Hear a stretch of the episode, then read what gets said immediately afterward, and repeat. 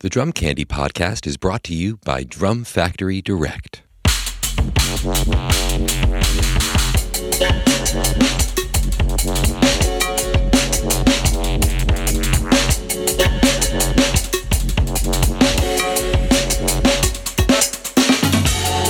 Welcome into episode 13 of the Drum Candy Podcast. This is your host, Mike Dawson, coming to you from Drum Factory Direct in Pittsburgh, Pennsylvania. This week, I'm sitting down with the young veteran Justin Faulkner, who has been playing with the legendary Branford Marsalis Quartet for the past 12 years. If you know anything about the Branford Marsalis Quartet, the drum seat is a hot seat, uh, previously occupied by Jeff Tain Watts, and then Lewis Nash and Tony Williams has played with Branford over the years. Justin is carrying the torch of all these modern jazz greats and beyond. Um, he's an incredibly thoughtful and deep philosophical person, so we go right into the deep end right away. And of course, we bring it back to some gear talk. If you're not familiar with Justin's work, go to justinfaulknermusic.com.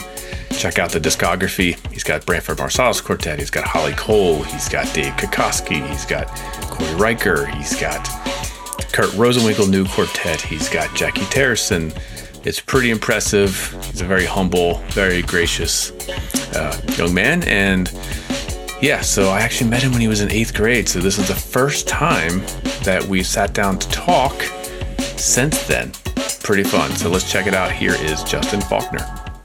Well, Justin, thank you for joining the show. Um, I wanted to first start with asking about getting back into playing live. You just did a few hits in Europe, right, with Branford's quartet. Yeah. How did that feel after what a year and a half break? It was pretty intense because, um, I mean, like our last show was two days before lockdown. Mm-hmm. Literally, like we got back on U.S. soil from Canada, and we all, you know, we have a group text, so everybody's sending each other like, "Yeah, man, that last show was great. We played in Toronto at Koerner Hall." and you know saw, saw a bunch of old friends and it was just it was great so we're texting each other yeah man we can't wait to go to belgium i think that was the next thing. And we were supposed to leave like maybe a week after we arrived home. So we get home and it's like oh no that's canceled. No actually the rest of this tour is going to be canceled. Oh no the year is canceled. And so you know, I mean, we did one small thing during the pandemic. Um, we we some of us did the music for the for the uh, Ma Rainey's Black Bottom film that came out on Netflix somewhere in the middle of the pandemic. So coming back after all of that inactivity, and I mean, you know, it's like the the, the same six cats traveling the world together for twelve years straight. Mm-hmm. So for all of us, it's like when we saw each other, it was like, wait you exist. Oh my gosh. Unfortunately, some of us saw each other, uh, you know, in between that time. You know, some, some people, you know, once everybody was vaccinated, like people started going to each other's homes when they were in town or whatever, because everybody lives all over the U.S. Mm-hmm. So, like, that first show, where was it? Uh, oh, we played in Tbilisi, Georgia. That was like a surreal moment you know and the night before we saw antonio sanchez's band play so you know we got to hang with them have dinner because we you know none of us had seen each other so yeah yeah man it was it was kind of crazy like i you know for me to hit a drum and people reacting it, like that it was like foreign thing right you know so but uh yeah man people people have been digging you know the the perspective that the band is coming from. You know, they've been digging how, you know, we interpret the songs and you know, I think Branford has a really cool way of meeting the audience halfway. Hmm. You know, so um, you know, we play a bunch of really wild stuff, but then on the flip side, we play, you know, like 30s tunes as well. So the the audience really received as well and you know, there was a point where Branford said, hello, everybody, to the audience, and they just clapped for like, you know, five minutes, just straight, because everybody was so like, I mean, I don't think they believed that they were sitting in an audience watching a concert. So mm-hmm. it was uh, it was pretty fantastic, man. I know that was it, a really long way to answer that. Sorry. I mean, did it feel like you guys just picked up where you left off? If like a new band, like how did it feel? So, okay, so you know, our band is a band of I wouldn't say perfectionists. I would say they're very high achievers. You know, like there's a standard of playing that all of them believe in, and you know, over time they've instilled that in me because you know I met them when I was 17.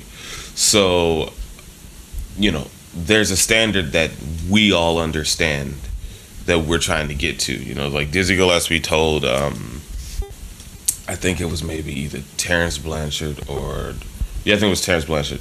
He told him after like you know they did like this. Uh, it was him, Woody Shaw, Freddie Hubbard, and Terrence, and Dizzy Bladen. So Terrence looks at him. He's like, "Man, Diz, how did you get to that?" And he was like, "Man, look, dude, there's another level that I'm trying to get to in general. And with Branford and the guys, that's how we think. You know, it's like even though we play some of the same songs every night, you know, we we're trying to get into what we call the lost vibe, which is truly trying to get lost.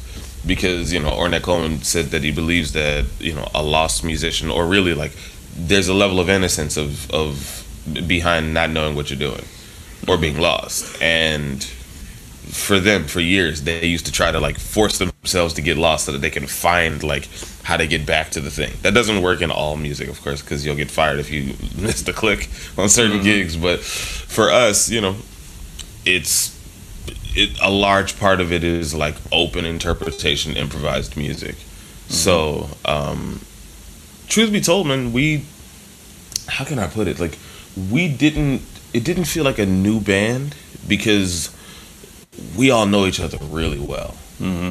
Like really well to the point where you know Eric Revis, our bass player, you know, like I'm an extra limb on his body. Like I know when and where, how, why, and then when he comes through with some new stuff, I'm like, oh, okay, cool. We'll add that to the dictionary. Mm-hmm. Like it's the, you know. So, uh, but I mean, I think, I think we all understood that there was a there was a new calling, like there was a new um, season of what we do, and mm-hmm. it was and it and that it's important for us to really double down on the beliefs, convictions, and truths of the music that we all share.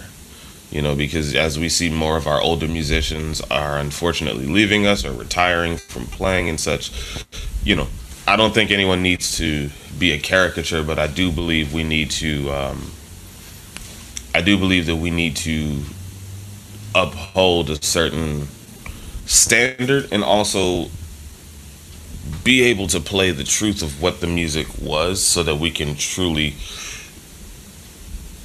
so that we can truly educate our young our young musicians and also the audience as to what this music is today Mm-hmm. You know.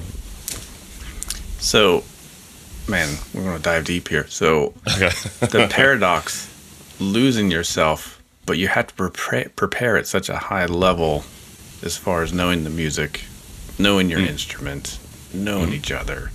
Mm-hmm. What is the what is the practice process for you as the drummer to get to the point where you can let yourself get lost? Yeah. Uh, okay. Wow. Yeah, that's a that's a great question. okay. Cool. All right.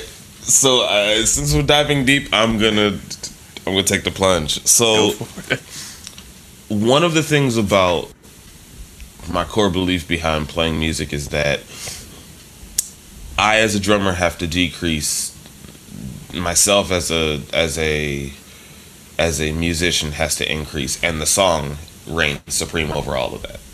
So there comes a point where like I don't believe I can play songs that I haven't internalized. So even if I'm sight reading, I mean, I don't want to say it like this, but I guess I it's the only way. I've kind of developed an ability to understand the concept of a song pretty quickly because I've been placed in a lot of subbing situations where you know I'm you know I'm subbing for some of the baddest people on the in, uh, on on the on on the scene. You know, it's like mm-hmm. especially at a younger age. So you know, I remember I used to play with the Charles Mingus Big Band for like four or five years, but I was 15, 16 years old. Mm-hmm. So I get called for this gig, and you know, I have Boris Kozlov, I have Sean Jones, Lew Soloff, Ryan Kisor, like all of these cats around me, and I'm like, oh God, I'm in way over my head. You know, Orrin Evans and Dave Kikoski playing piano is like it's nuts, right? So through that process of it's really like a repetition thing, you know, like I would have to figure out how to make music out of these songs on the spot. So like that meant looking through a chart and seeing, okay, where's where is the rise? Where is like what is the arc of this song? And you know, sometimes we'd have like you know, four or five pagers. So I'm like, oh god, okay, cool. Yeah, we're gonna play Children's Hour of Dream. I'm like, oh, okay, cool. So then I take out this, you know, these these twelve sheets, and I'm like, oh, okay, oh, oh, oh. Climax here, boom, and then even you know, I'll turn around and I'll ask cats about it, like, hey, yo, so since we didn't rehearse, like, where where's like the pinnacle of the tune? And they're like, yeah, man, it's like bar seventy nine. Cool, great, no problem. So in my mind, I'm like, okay, let me create levels so that when we get to this to the apex of the song we've developed something from the beginning till now. Hmm. You know or, or to, to, from the beginning till then. So it's like you know i may let's say i'm playing a snare drum roll on this particular piece of music. I'll play this you know this closed roll or maybe it's an open roll maybe it's like a hybrid of some sort. And certain areas I may open the roll up a little bit more to give contrast, to give color contrast, to give um, distinction of us playing in a new section. Like I'll figure out things that I can do to help develop the song along. So with Branford's band, it's interesting because everybody thinks that way. Everybody. I mean, it's like, I mean, Eric Revis for years was like you know my musical architectural guru like he would he would say hey hey hey hey hey what do we need to do to get here on this song? So knowing the song so well it's like okay well we understand what the structure is and we understand what the goal is here. Mm-hmm. everything else is open season. You know you do as you wish and hope for the best in a lot of cases. Like you know as long as you don't sacrifice what the song needs because we don't like I think a lot of a lot of musicians that I've encountered are like, "Oh man, if you play jazz, man, it's just like, you know, it's open." I'm like, ah, "Well, yeah, but no." Mm-hmm. Like cuz there are some bands who write songs, like le- legitimate like songs. There are sections and there is a point to the tune. Some people's music is designed for you to, you know, go wherever it goes, and that's all right with the band leader. But with Branford and a lot of the guys, they they write what I consider complete thoughts. Mm-hmm. So, I mean, to be honest with you, man, the only way to practice for that is to just do it with people who do it well. Mm-hmm. You know, and I and I tell a lot of my musician friends that are younger than me, and I'm like, look, find the best musicians in the city, and if they have a jam session, please go play, and you will suck at it for a while mm-hmm. and you will thank me later because it's like you have to get in over your head so that you can understand where the level is and then when you go and play with other people you are developing them as well it's kind of like getting a video game and starting on hard mm. or legendary if you were a halo player at any point it's like starting there if you play multiplayer with anybody after that I mean, you're you're a genius. you, know, you know, like you're you're like a, you're one of the best players they've ever encountered because you are playing where like you know glitches happen in the game, and you may lose like, um, uh, um, you you may um, you know you you may end up like losing a weapon or something because the map gets messed up. But like who, who knows? But the reality is this you've prepared for all of the possible things that can happen. And if not, even you getting surprised, you're you're somewhat you're somewhat prepared for that. You know what I mean? And so within the band, it's like when we're when we're playing, all kinds of stuff happens. You know, like I'll look at I'll look at our pianist Joey, and it's like he's playing a fifth chorus. I'm like, oh God, I don't have steam for this. Or Hmm. better yet, I thought we've built it to a place where like the send off is now ready. When in fact, he's like, no, there's more. And I'm like, okay, so cool. So what can I do to set up this next section since we have this unplanned chorus happening? Or since we've since I thought I did everything I could to get us to that next section.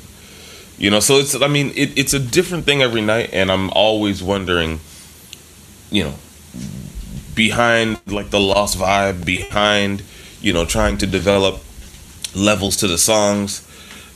My thing is always, what does this song need from me right now? Mm-hmm. And how can I get out of the way of the song so that music can happen?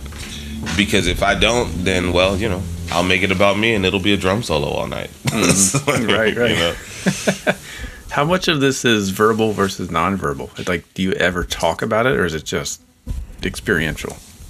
Um, in the beginning, we we talked about it a lot because I, growing up playing gospel music, growing up playing R and B, like I understood the concept of, you know, like creating levels, you know, especially like in in pop music because the stuff that we hear on the radio, especially like within the pop rock category, like from back in like you know '90s, 2000 stuff, even now, of course, country music as well, and some Americana folk stuff. Drummers would just slightly change the hi-hat pattern and it would elevate the entire second verse right? So they always used to talk to me about this and then when they first had this conversation with me they all gave me like maybe eh, like a hundred gigabytes of music collectively when i first joined and they were like so here is your library to figure life out i'm like cool um What was in Yeah, I that? What were the hot spots?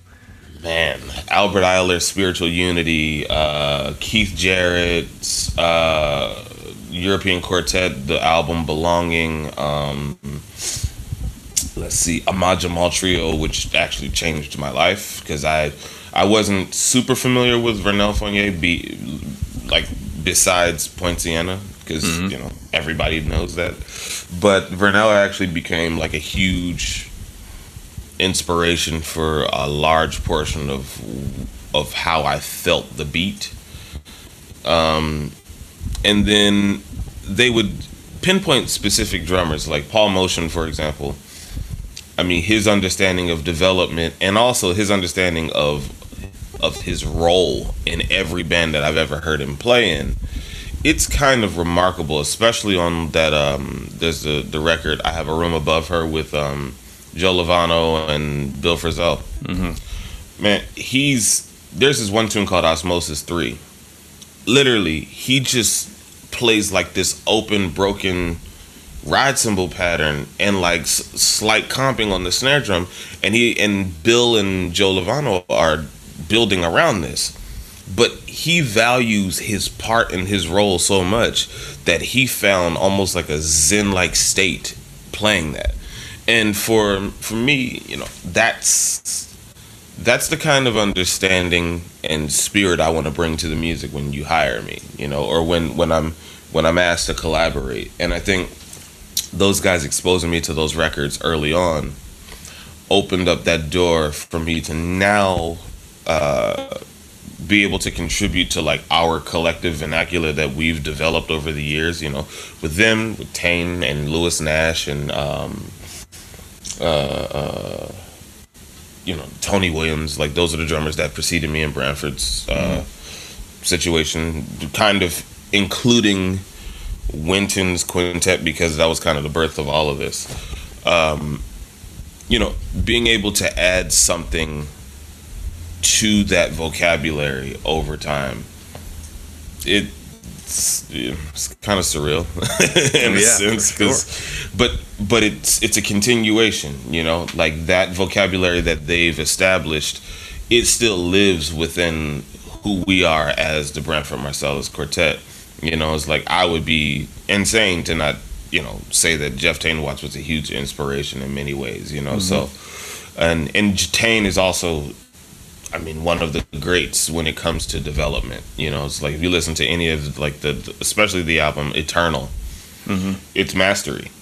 You know, it's like I tell drummers all the time, like I don't normally recommend modern drummers to listen to, but there are some of them, like you know, Tain, Blade, that embody so much of the history, and because I, I don't like saying the past because it tends to it tends to add to the argument of people that are saying that jazz needs to evolve and such. I mean, jazz is going to evolve with or without us. It's just mm-hmm. the way it works, you know. But Tain and Blade and you know Kenny Washington and a lot of musicians th- that approach the drums f- from a foundational place of yesterday.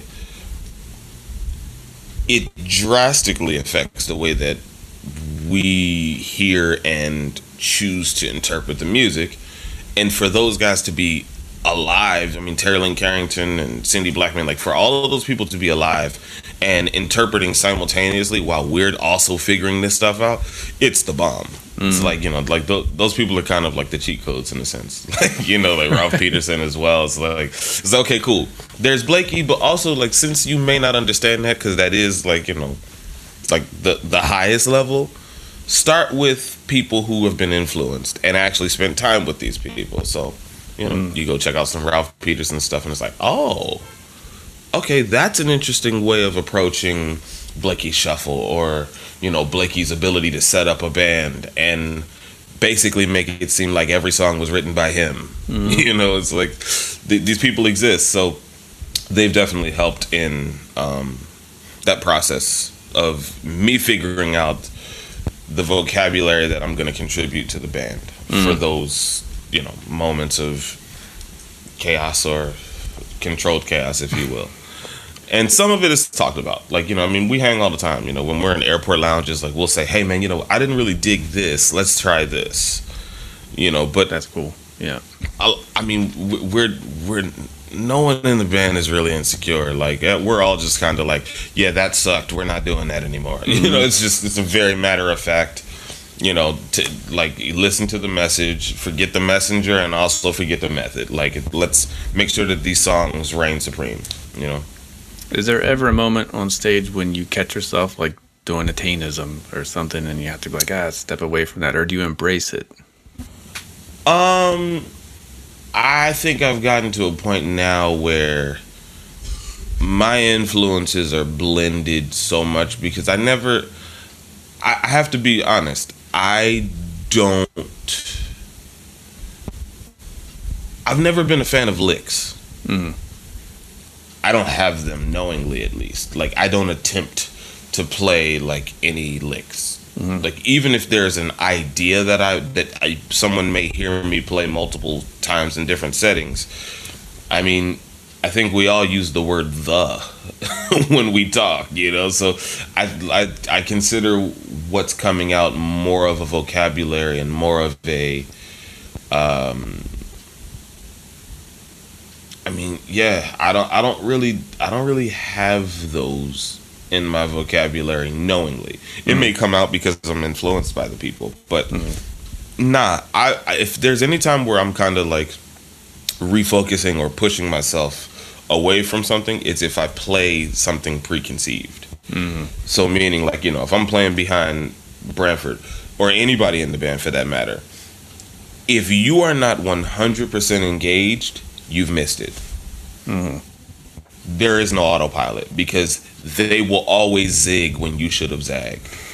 you know, like that's just that's the way that band works because all of them are incredible in the moment improvisers. Like there is nothing that we did last night that's gonna come out unless we quoted a song and we thought it was cool. Like you know, like like we were cro- we, we um we quote uh, uh, Machine Gun on one of Eric's songs, and so I happen to just like the the drum groove, bang bang bang bang bang. I mean, it's it's pretty fantastic, right? so the whole band knows it. So somehow, some way, like I'll displace it and put it somewhere, and then they'll requote like you know the bass line or the guitar line, you know, ten measures later in a place mm-hmm. where they actually hear it in the moment rather than trying to chase me with what I've just played. And then mm. sometimes we meet each other in that same place, right? So yeah, I don't. I, I just try to stay away from developing a lick. I would much rather embody the sound of a person and allow that to kind of guide me on my way the same way that great philosophers have given us you know ways to compute thought and compute emotions and you know navigate aspects of our lives like i like to look at albums as that you know mm-hmm. it's like the, the, the john coltrane quartet live at the vanguard you know it it has given me an understanding of how to approach playing at a high intensity the whole time mm-hmm. you know art blakey's uh buhaina's delight the song contemplation has taught me how to have intensity in a ballad without playing loud or being uh, uh demonstrative like you know I, that was the first time i had ever heard a drummer feather um four on the floor in a ballad while everybody else was playing too. Mm-hmm. It was deep because it was like, oh snap! This gives this a forward motion that's really different than what I've ever heard. So, yeah, they're they're like books to me rather than, you know, like I quote books every now and then, but yeah, I don't make them like cliche things. Mm-hmm. You know what right, I mean? Because right. people know when it's genuine and when you're just trying to prove something, you know? Yeah. Do you have like a daily or a pre show kind of routine to get yourself focused for this, this high demand Absolutely. mental intensity performing? Yeah, I do now. Uh, before it was just to hang with the with the band. Like, I mean, it, it's it's really funny, man. Like, I wish that like like because I remember growing up reading Modern Drummer and like you know you'd you'd, you'd like see Weckl's routine or like you'd see you know Vinnie Colaiuta's routine or I actually saw Vinnie Colaiuta's routine once and it was pretty it was it was just wild that I was watching Vinnie do anything at that point. But but um yeah so I now I have a trainer that that is um, guiding me on my fitness and health journey. Hmm. So he's kind of designed some basic things for me. You know, like I have a protein shake that I take every day that has the right herbs and you know it gives me all of the um, the, the amount of green leafy vegetables that I need in my diet and I think that helps to kind of jumpstart my day mm-hmm. in general. Um, I'm a huge fan of ginkgo biloba. Like I, I take ginkgo every other day. Um, uh, I also like while I'm on the road, I do a mini workout in the room before the show, before I get dressed. Um, and that's really with just a, a resistance band and a PVC pipe. Mm-hmm. You know, it's just like doing some pulls, just getting getting the muscles engaged so that like in the words of my trainer, I'm able to explode when I walk on the stage. He's a very animated person. So he's like, man, you know, I just I, I need the guns and the and the and the I'm like cool, bro, thank you. I appreciate it, you know. but um when we're backstage, I started bringing my pad Mm-hmm. I didn't in the past. Well, I did. I did it on and off for a long time, but there's something kind of zen about going through like the the list of the PAS 40 mm-hmm. rudiments. Like I don't know what it is, but it's a form of meditation for me. You know, especially um, when you get to like the the diddle rudiments and and the uh, and the and the like like the drag rudiments like towards the end. Like some there's something really interesting about sitting there and just ripping out triple Ratamacues before the mm show. Like I know that my hands are gonna work because first of all, that's not an easy rudiment to play clean. You know, and then also too, like there's some Buddy Rich snare drum or Buddy Rich esque solos that I've always loved playing. Because mm-hmm. I mean, I've I've been studying Buddy Rich as like a hobby since I was ten. Like I'm one of the biggest Buddy Rich fans ever. Mm-hmm. Also Rufus Speedy Jones, and so you know, when I'm sitting there, I just get my hands warmed up. Uh, we'll probably snack on something. You know, um, I also, depending on when I've taken my protein shake, if I've taken my protein shake in the morning, I'll actually eat two bananas right before the show.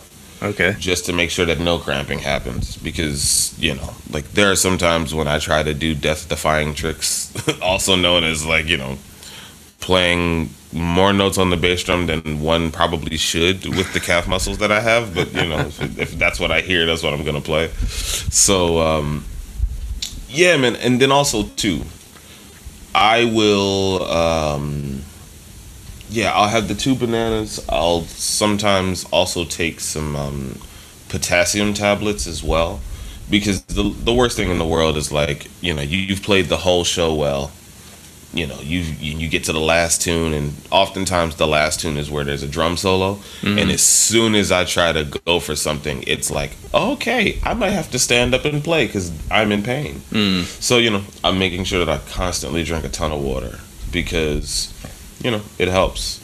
Um, and sometimes man, we'll just be listening in the back to tunes. You know, like we'll, like we were on a, for years we were we were on this uh, spinners kick. So we'd listen to "Could It Be I'm Falling in Love" every mm-hmm. day before the show, or you know, there was a there's a rapper named Smino who we were all checking out at the time. So like Eric Revis would would play Smino, or you know, whatever tunes we're checking out. Sometimes it's like some old stuff. Branford is hipping us to like some history that he may have just found out. You know, like train playing in uh, in, in in some of those R and B dance bands, and you know Bird playing in some of the dance bands. Like you know Branford finds the recordings and he's like, "Yo, check this out," or you know a drummer that most people believe is like a modern drummer from like you know 60s 70s them playing with like you know a jug band in New Orleans. It's just stuff like that that you know he he finds or that any of us find.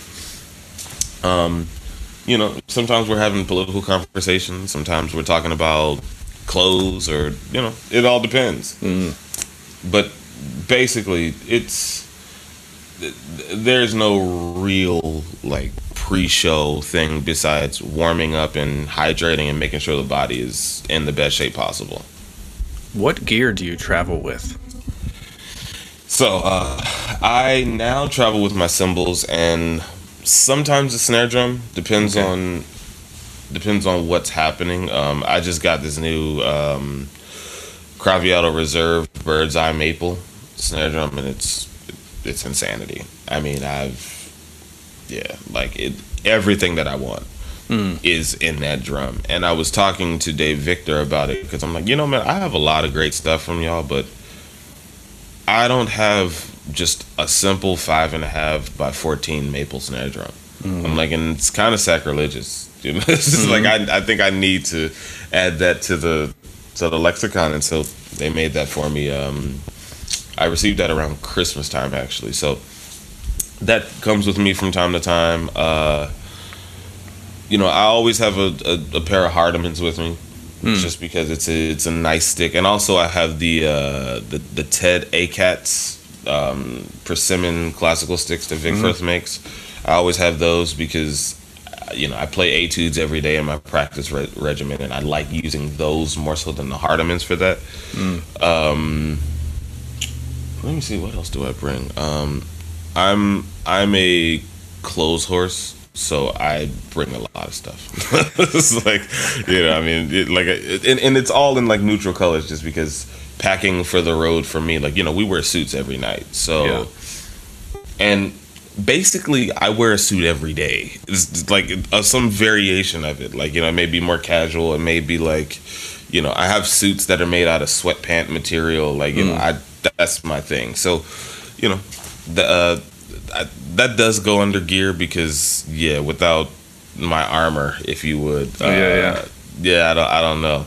It wouldn't. I mean, and you know, I, I still rock t-shirts and jeans and stuff, but I probably have on a blazer. you know, it's just my thing. So, um, you know, I, I also for years, man, I traveled with moon gels. I just, you know, now, man, I'm I'm trying to do my best to tune the drums well and not need those, but on certain stages, especially when the stage is more live than the than the house is, I mean, I will tape my drums up almost completely so that the guys on stage can feel what I'm playing and so that the sound doesn't swim on stage. And our sound engineer Robbie Hunter, he's a beast. Like he, one, he was also he's also a drummer. He used to play in the rock band Raven, and um, you know, he and I we sit down and like the first thing we do when I walk in because we don't sound check. So like I walk in and he's tuning the drums and getting the, the rest of the stuff set up. I'm like, so Robbie, what do we need on the on the drums tonight? And I and I hit it and he's like, yeah, let's tune in mid so I can add this and this. I'm like, cool, great. And so we have this thing that we call Towelie. I know it's a South Park reference, but uh, so basically it's a it's a big bath towel that we roll and tape in three places, and then I tape it on the side of the bass drum rim. So Okay. like like right up right above the my beater. So I'll either do it above or to the side, and that's what I use to muffle. Um, and we have like four of those because sometimes you know depending on the space i may need to muffle it a little bit more or a little bit less we have multiple sizes and it's just something that he kind of developed over over time for me. Because i you know i tried using felt strips and all this other stuff. I just man i want the least amount of moving parts possible. You know it's like we we already have roughly 16 bags between the six of us when we're traveling. I don't think i need to bring like another gear bag with like all of my paraphernalia just so that i can try stuff. Um, you know i sometimes i travel with a big fat snare drum head just because um, especially when we were doing like the kurt elling branford stuff you know detuning my snare drum w- with no time was a lot. And we had more stuff to set up. Some of the travel was really crazy. So i'm like you know something? Yep. go. Great. Wonderful. Life is good you know? And also it's consistent enough too. So like um uh, on a lot of in a lot of the other bands that i play in i'll bring it just to you know give me options. Yep. because a lot of times i'm i mean even with branford's band i'm searching but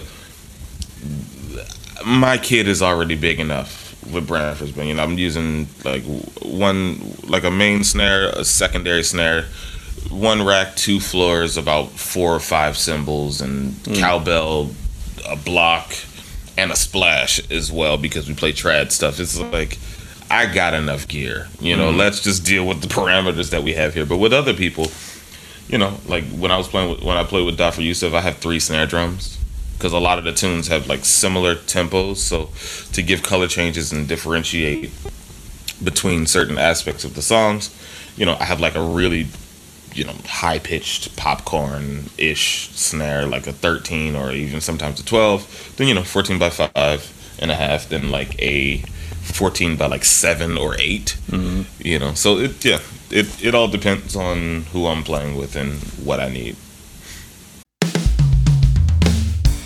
Forks Drum Closet, Nashville's full line drum store. Celebrating its 40th year in business, Forks is independently owned and operated in the heart of Music City.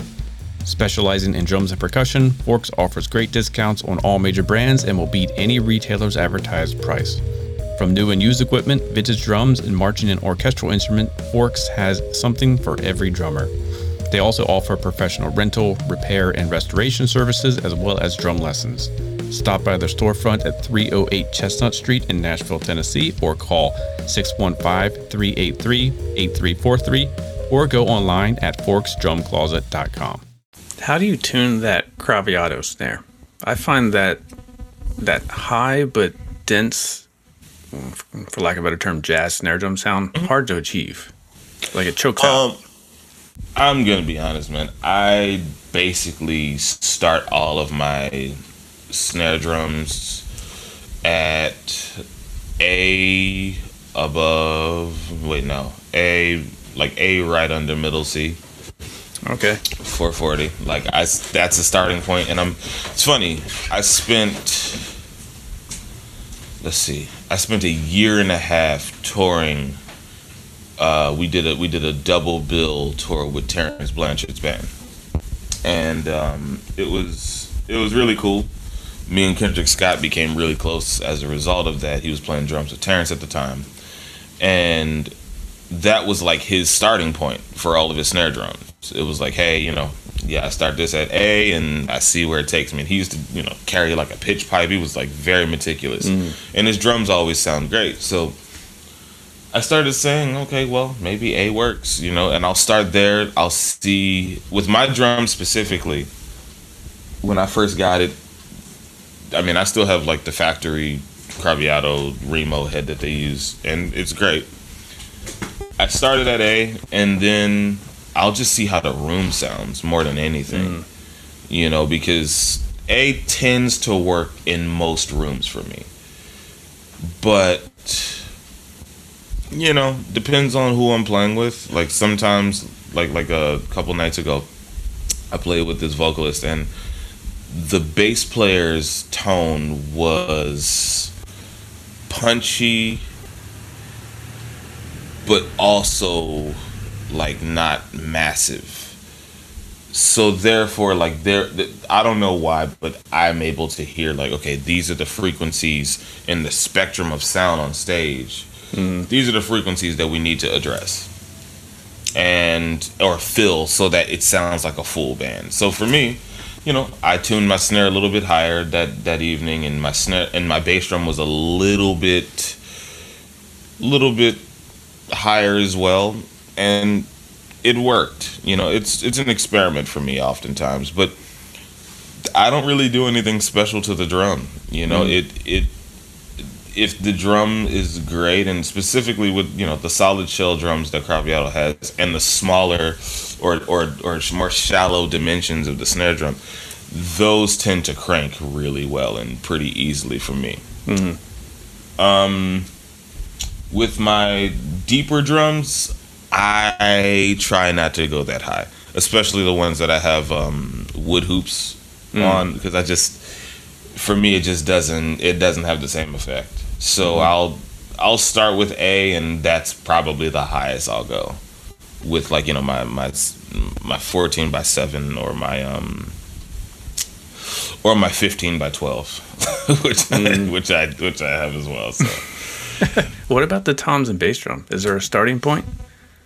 Uh so I used to tune to the to the notes of the bass.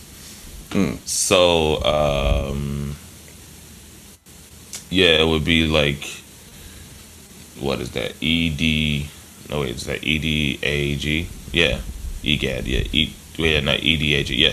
So like I would tune that was when I was using a bunch of toms Mm, now I'm gonna be completely honest with you man. Like I don't really have a methodology behind it. You know I know people that tune in fourths and fifths and it's great. And sometimes that happens but really I tune based on the room because me and the sound engineer especially with Branford, our goal is to have the best drum sound for that room. Because I mean you know at one point I had the opportunity to travel with my with my own personal kit because Tain did for years hmm. and Branford was like yeah man you know get your kit together and you know we'll we'll get it and we'll ship it to New York and well, you'll have it get get the company that you're with to ship one kit to New York, and you know you'll have your stuff at the crib or whatever.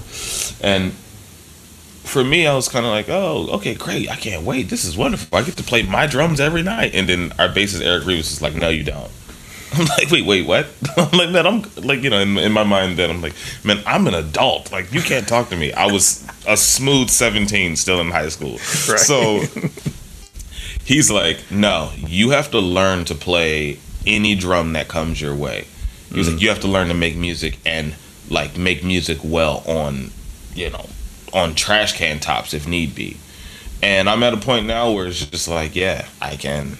You know, it's like I'm not ever intimidated by a kit. You know, it's like, okay, I see what we have. Great, let's make the best of this. You know, so that means either changing heads or taping or whatever. So with my toms, it depends on what company of drums I'm using that day because you know unfortunately Craviotto isn't widely available across the world. You'd be surprised where it is available though because I mean I played in the Czech Republic and in um in uh, Brno and uh, another city I forget. And both of those cities had cats with Craviotto kits. I was dumbfounded, you know, and it was just like, but I had like I you know, but a major U.S. city, it was it was interesting. I think that will change now with the new Diamond kit, though. But excuse me. So Yeah, man, it depends on the kit. Like with Yamaha toms, like I tune a certain way. With with Canopus drums, I tune a certain way. With you know any of the backline stuff that we get, because some cities don't even. I mean, you'd be surprised how many cities don't have Maple Custom Absolutes anymore. You know, so. Mm. Um, you know, with with the Craviottos, I tend to I tend to look for what is the best note I can get out of each drum. You know, it's like if this drum sounds great, slightly above the A that I'm tuning my snare drum, hmm. so be it. I would much rather like the purity of the drum, especially since that level of craftsmanship is going into making that solid shell, you know, work of art in many ways. It's like, yeah, let's just honor what it does rather than trying to force it into my box, which is, you know, this big in comparison to the tuning range of the drum, which may be, you know, incredibly wide or very specific. You know, I'm I'm about getting the job done in the most efficient way possible while honoring the integrity of what's around me and my surroundings, you know. What is this is probably a hard question to answer. What is your all-time favorite recorded drum sound? Or I'll give you three or four. Okay. Uh let's see. Tony's drums on Four and More.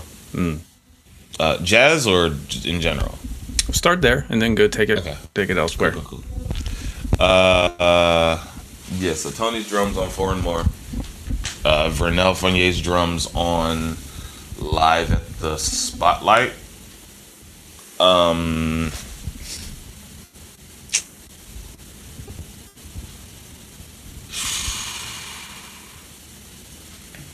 let me see.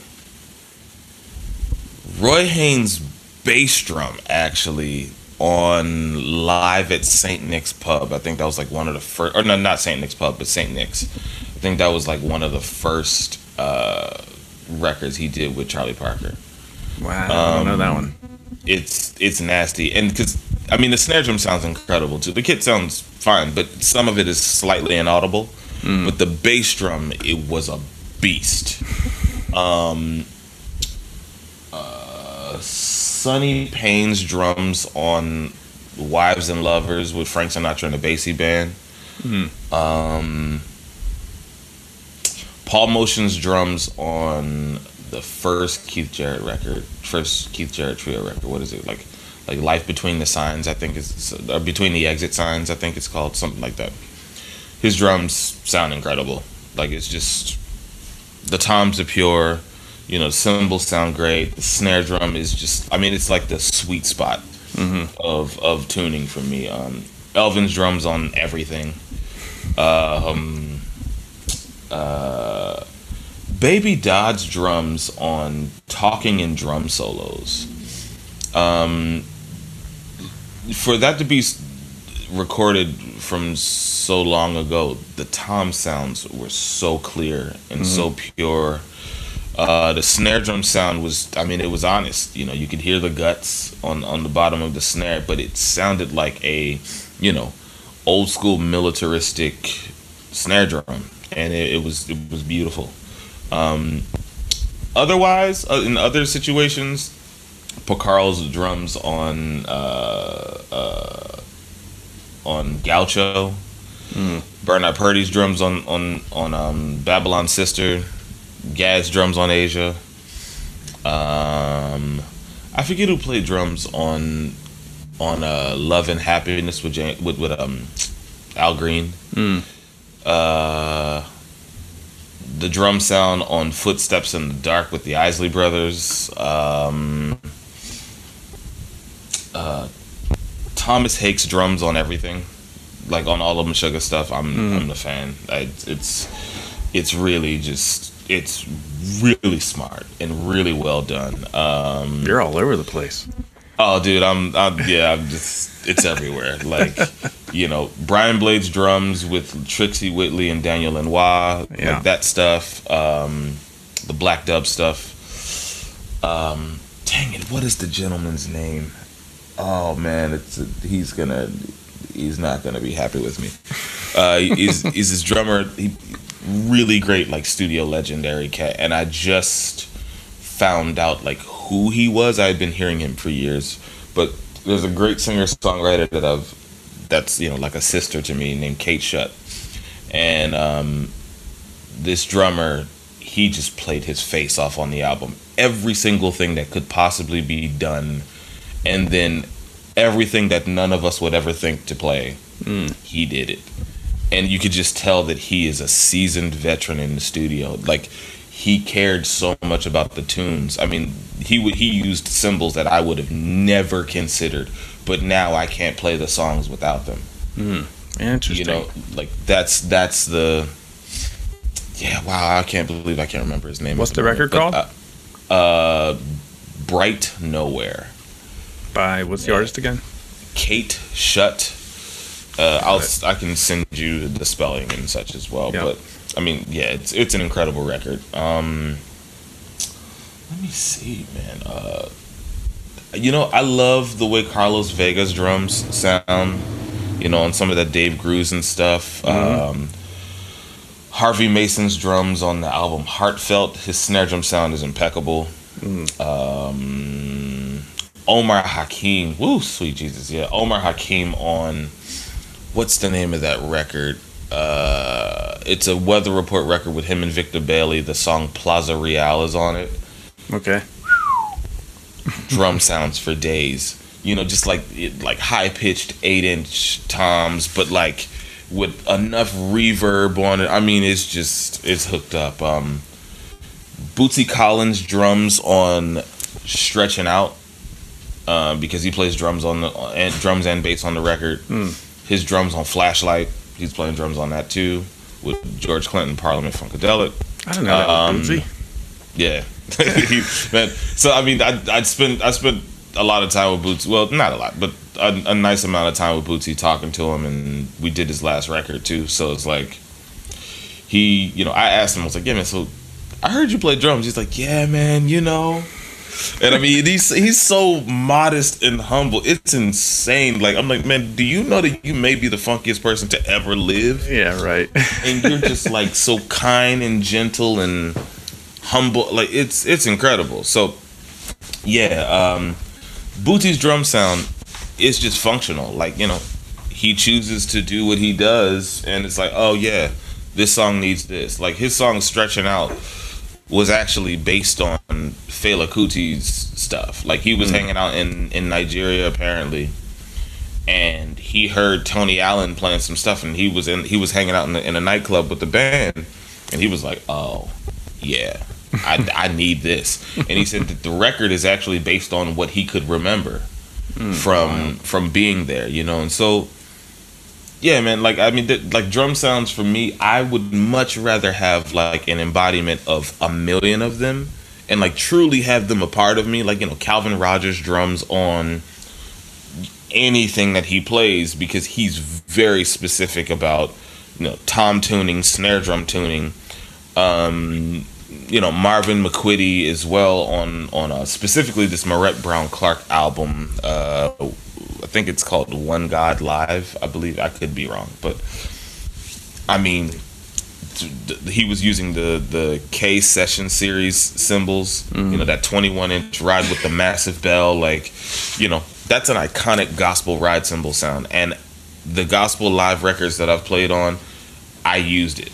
Like it mm-hmm. was like okay, I can't do this without this, you know, and.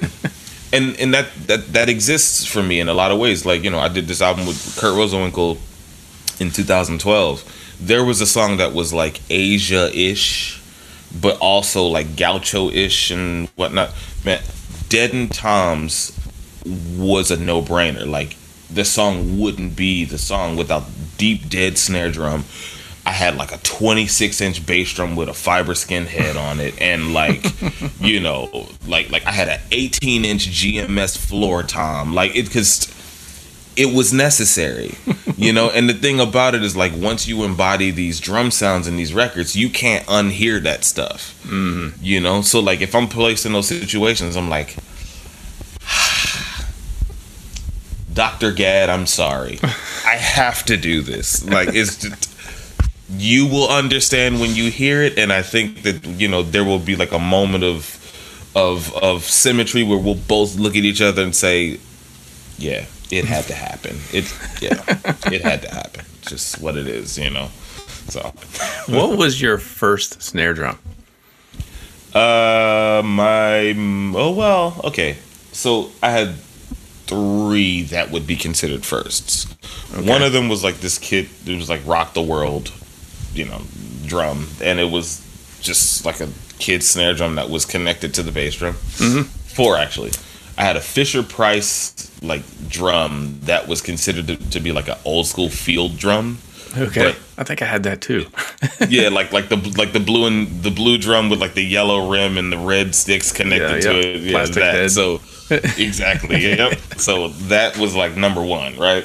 Then um, I got a. Uh, it was like a chrome. Um, actually, pretty big, like a chrome fourteen by six because I still have it. Like Chrome 14 by 6 that was a CP percussion. Mm-hmm. Cosmic or CP drums like cosmic percussion. Um, and that actually still sounds pretty fantastic. Like I I just put some you know, like I put a, a Emperor X on it and you know, some uh what what what is the name of the snares? I forget. I, I should actually I put some of the Vic Firth snares on it just to kind of see what was happening. Mm. It's fine. Sounds great.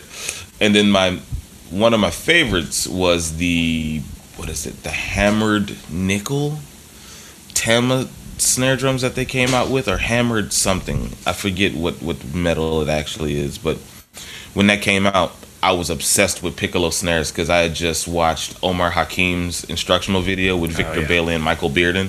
Love and those two like, videos. man, it was just oh goodness gracious, man. And so like I, you know, he had that that piccolo to the side. I'm like, oh yeah, we're doing this. Like I'm.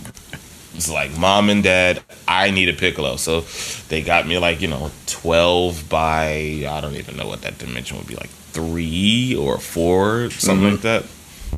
And I still have it. It's the bomb. Sounds great. Nice.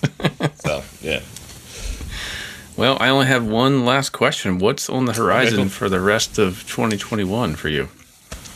Man, so um, my family and I we own and operate a music festival, which is also a um, it's a music nonprofit in general. Um, and what we do is, you know, we we collect instruments for kids, and also uh, we raise money to basically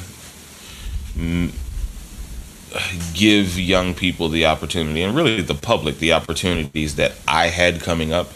I you know, I grew up in Philly and oddly enough, no one knows this, but like you knew me when I was a kid, which is hilarious. Yep. Like on so many levels. Like when you told me about that, I said, Holy crap you were the first person that told me to change ride symbols to differentiate sections. That is the bomb. So thank you for that, man. yeah, I, I the only piece of advice I had for you. Otherwise, it was hey, just man. keep doing what you're doing, man. Dude, listen, man. You don't understand, man. It changed everything. Look, you know, it got me here. Shoot. But um, so you know, I was going to the Kimmel Center quite a bit at that time, and um, they had a really great education program. They still do but it's different now. Um, you know, there was a there was a director named Mark Johnson, a great, like really incredible multi instrumentalist, and one of the best educators I've ever encountered. And Mark, and also the team of uh, Mervon Mikta, Tom Warner, and uh, Lily Schwartz, and Velma Simmons and Carol Frazier I remember those people because they made the unthinkable possible for us. You know, it's like I got a chance to meet everyone. When I say everybody, I mean everybody. So mm. Wynton Marsalis, uh, or- Ornette Coleman, Brian Blade Fellowship Band. Danilo Perez was artist in residence, so he would come to our jazz band rehearsals at the Kimmel Center and give us uh, and do master classes with us. Through that, we met James Moody, we met, you know, the like a lot of the local legends from Philly, Bootsy Barnes, Sam Reed, Peter Nero when he was still the head of the Philly Pops. I mean, we met everybody through this program. but the craziest thing is, as a result of this, you know, quick story. I'm at Berklee at, the, at you know at this point of the story, and I'm hanging out in um in a coffee shop. I'm a coffee nerd, so that's a thing. Mm. But uh, like we're hanging out in this coffee shop called Pavement in Boston, and I saw Danilo Perez walk in, and he hadn't seen me for like you know what I guess like six years, five years, something like that. Mm. So I see him, and I'm like, oh man, he's standing with John Patitucci and all of these other people. I'm going over here to say, hey, he doesn't remember me, but I'm gonna try. I'm like, Mr. Perez, how you doing? I just want to introduce myself. You used to do master classes at the Kimmel Center, and I was the drummer in that band. He said, Little Justin? I'm like, and in the back of my mind, I'm like, yes, we did it. And so, you know, he introduced me to John Patitucci that day. And then, um, you know, I had known Brian Blade because every time he came to town, I went to go check it out. Um, and so, man, I would see them then on the road because you know I'm playing with Branford, so like a lot of the festivals we're all headlining together. So, mm-hmm. you know, one year we did a double bill with Wayne Shorter, and like you know, to have Danilo, John Patitucci, and Brian Blade walk off stage and say, "Hey, Wayne, this guy is going to be one of the ones." I'm like, had it not been for my upbringing and being around these this caliber of musicianship. I mean, I met Terri Lyne Carrington when I was 16, mm-hmm. and she helped me get a scholarship to school. You know, it's like she she told me the process and you know got me into the five week program. Also, Kate Schutt, the singer songwriter I spoke about, her and Terri Lyne were friends, and she introduced me to Terri Lyne because she was looking for young drummers. Mm. So it's like all of these connections happened as a result of one person in the chain looking out for me. You know one person in in in the circle looking out for me and, and my well-being. And so my mother brother and i we wanted to start a network like this. And mm-hmm. so with our festival we've thus far had branford's band you know we've played it jackie Terrasson, bootsy collins did it the last year. Papo vasquez from philly.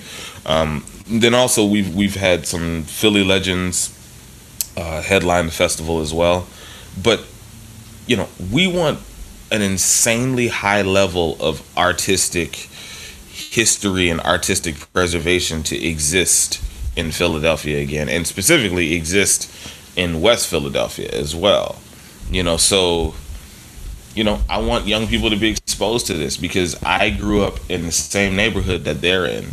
And, you know, while my friends were at the Poconos for their senior trip, I was playing at New Morning in Paris you know, and to have that opportunity, it came from master classes. You know, I met Branford at a master class, which is mm. insane. You know, mm. it's like the, the and, and so Rhoda Blount is another education guru that was the uh, VP of Community Engagement and Education for the uh, Mann Music Center.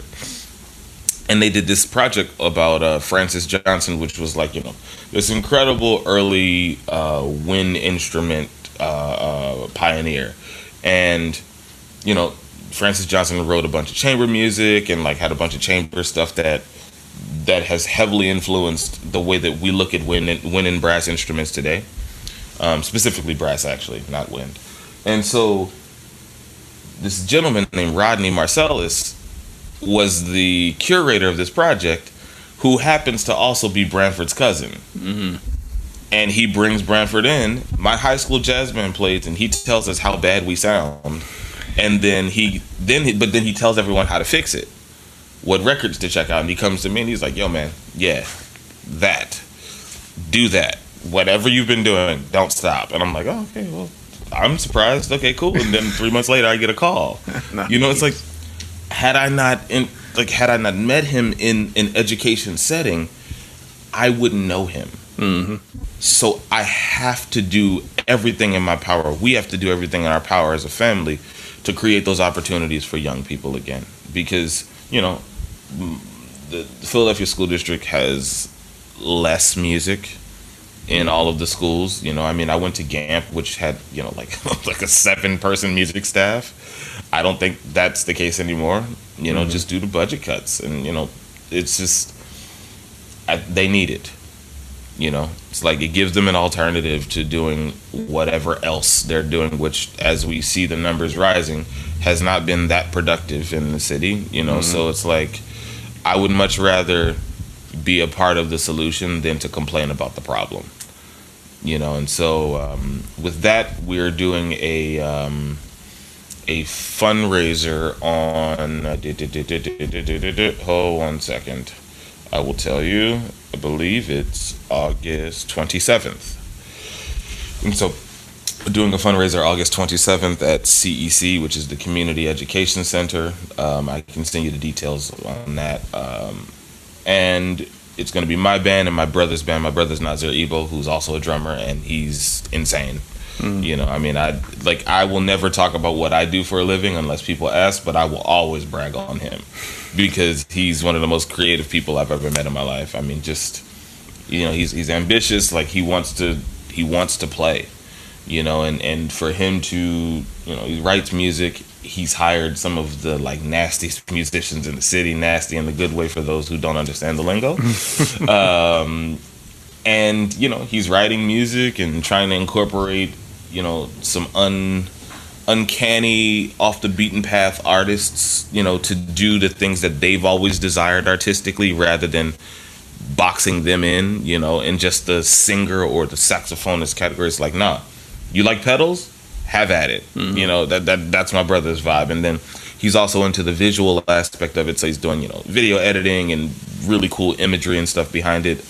And um you know my mother is a is a uh, retired pianist, but also worked in the um, financial sector in in the New Jersey government at one point. So, you know, we all have this festival together. We also own our management company together. So, you know, we manage a few artists and really help them develop over time. You know, teaching them basic budgeting and you know the basic aspects of being a freelance musician. You know, so mm. working heavily with that.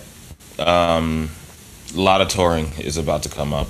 That's um, good to hear. Um, yeah, man. It, well, it's long long as everything stays cool. Mm-hmm. so, yeah. Uh, a lot of touring. Um, and honestly, man, like I'm just looking forward to getting better. You know, it's like I'm I'm on a journey now where my practice and my development has gone through so many stages you know, because I'm teaching quite a bit now. Like I have my own private practice, and I call it practice because I look at it, at it more of a as more of a coaching agency than drum mm. lessons because I talk a lot, as you can see. So it's like you know we um, we cover a lot, you know, because I, one thing that Branford and and a lot of my elders showed me, some of it directly, some of it indirectly a huge part of what we do is really based in philosophy. You know, mm. it's like going into this, what are you actually, what lens are you looking at this thing through? You know, man, it's like I listen to you doing, you know, some of the product stuff that you do and also just playing some tunes, and it's like the lens that you are looking through is clearly one of service to the song and to the music. Mm-hmm. You know, not everybody has that, you know, so I want to help musicians not just drummers, musicians figure out like what is my role here? Like, yeah, that can be an ever changing thing depending on what band you're playing in, or even, you know, what that band needs for those songs. But I don't want anybody to just think that there's this static existence as a drummer. It's like, yeah, we keep time. That's obvious. But mm. how? And also, why? Like what is the function of you keeping time in this particular moment? Because there are times where the bass player needs to do that specifically in a jazz context. The bass player needs to do that. The pianist and the drummer need to blast off to kind of push the soloist. Mm-hmm. if the bass player goes with us the tension's gone and so is the foundation right? So mm-hmm. then there are certain times where the bass player is you know busier and i have to kind of lay it down. You know it it all depends so I want to help people develop that understanding, which you know Not everybody has a quartet, quintet, or even band situations to really stretch that knowledge or even gain it. So I want to provide those opportunities. And uh, you know, we're starting the semester back. I teach at Temple University, Yeah, so uh, you're going to be worn out then. man, I'm, I'm it, seems that I'm busy. So uh, there's there's there, there's a lot of stuff to navigate, but um, you know, I'll be calling you for for for some uh, productivity tips because you are definitely one of the busiest people in the industry. Yeah. clearly, you know. moving. So That's the only way Hey, I can man. do it. I hear you. I hear you. So yeah, we'll be hitting you up for some productivity tips. You know, matter of fact, I think I may start a podcast for myself Nice. just for it. that. You know. Well, So, how yeah, can man. people keep up with what you're doing? Your website, or is there another way to go? Absolutely. So um, my website is justinfaulknermusic.com. Uh, all of my dates are there. Also, um, I'm a pretty open and friendly person. You know, like I do have management and an agent for all of my booking stuff. But, um, you know, drummers and musicians are always um, encouraged to send me messages. You know, if you have questions and, you know, things that you want to check out or, you know, just even basic, like, how do I pack for this tour? it's like, if I don't know, I can help. I can get someone that does, you know, but, um, you know, we're human beings and we're all trying to figure this thing out. So, um, yeah, I'm on Instagram, Justin Faulkner Official.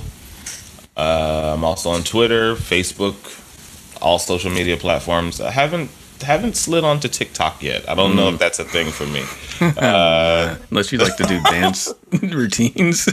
yeah, you know, yeah. like, I'm not seeing the dance thing happening, but uh, but yeah. So yeah, I'm on all social media platforms. Um, the easiest platform to get a hold of me is definitely um, Instagram. Like I have, you know, my link tree stuff on there, so all of the ways to contact me are available there. And right on. um, yeah, yeah. Anyone hit up Justin for a lesson before he hits the road, and he won't have time to do it this now. is that's a thing. That's a thing for sure. You know, and I try to fit in a few uh, con- con- consult calls while I'm out, but yeah, it's hard.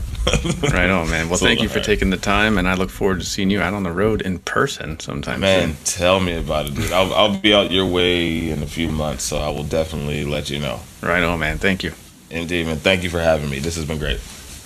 Okay, I hope you enjoyed that episode and my conversation with Justin. I think we could have gone for a couple more hours the way we were headed. But um, that's it for now. Please, if you do enjoy the show, give us a review over on iTunes or wherever you get your podcasts. That helps spread the word.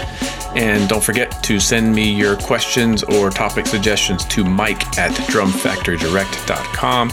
I have a folder of everything that's come in so far probably do a nice long segment on that in a future episode. So please send me all of your ideas, mike at drumfactorydirect.com. And until then, we'll see you next week. Have a good one.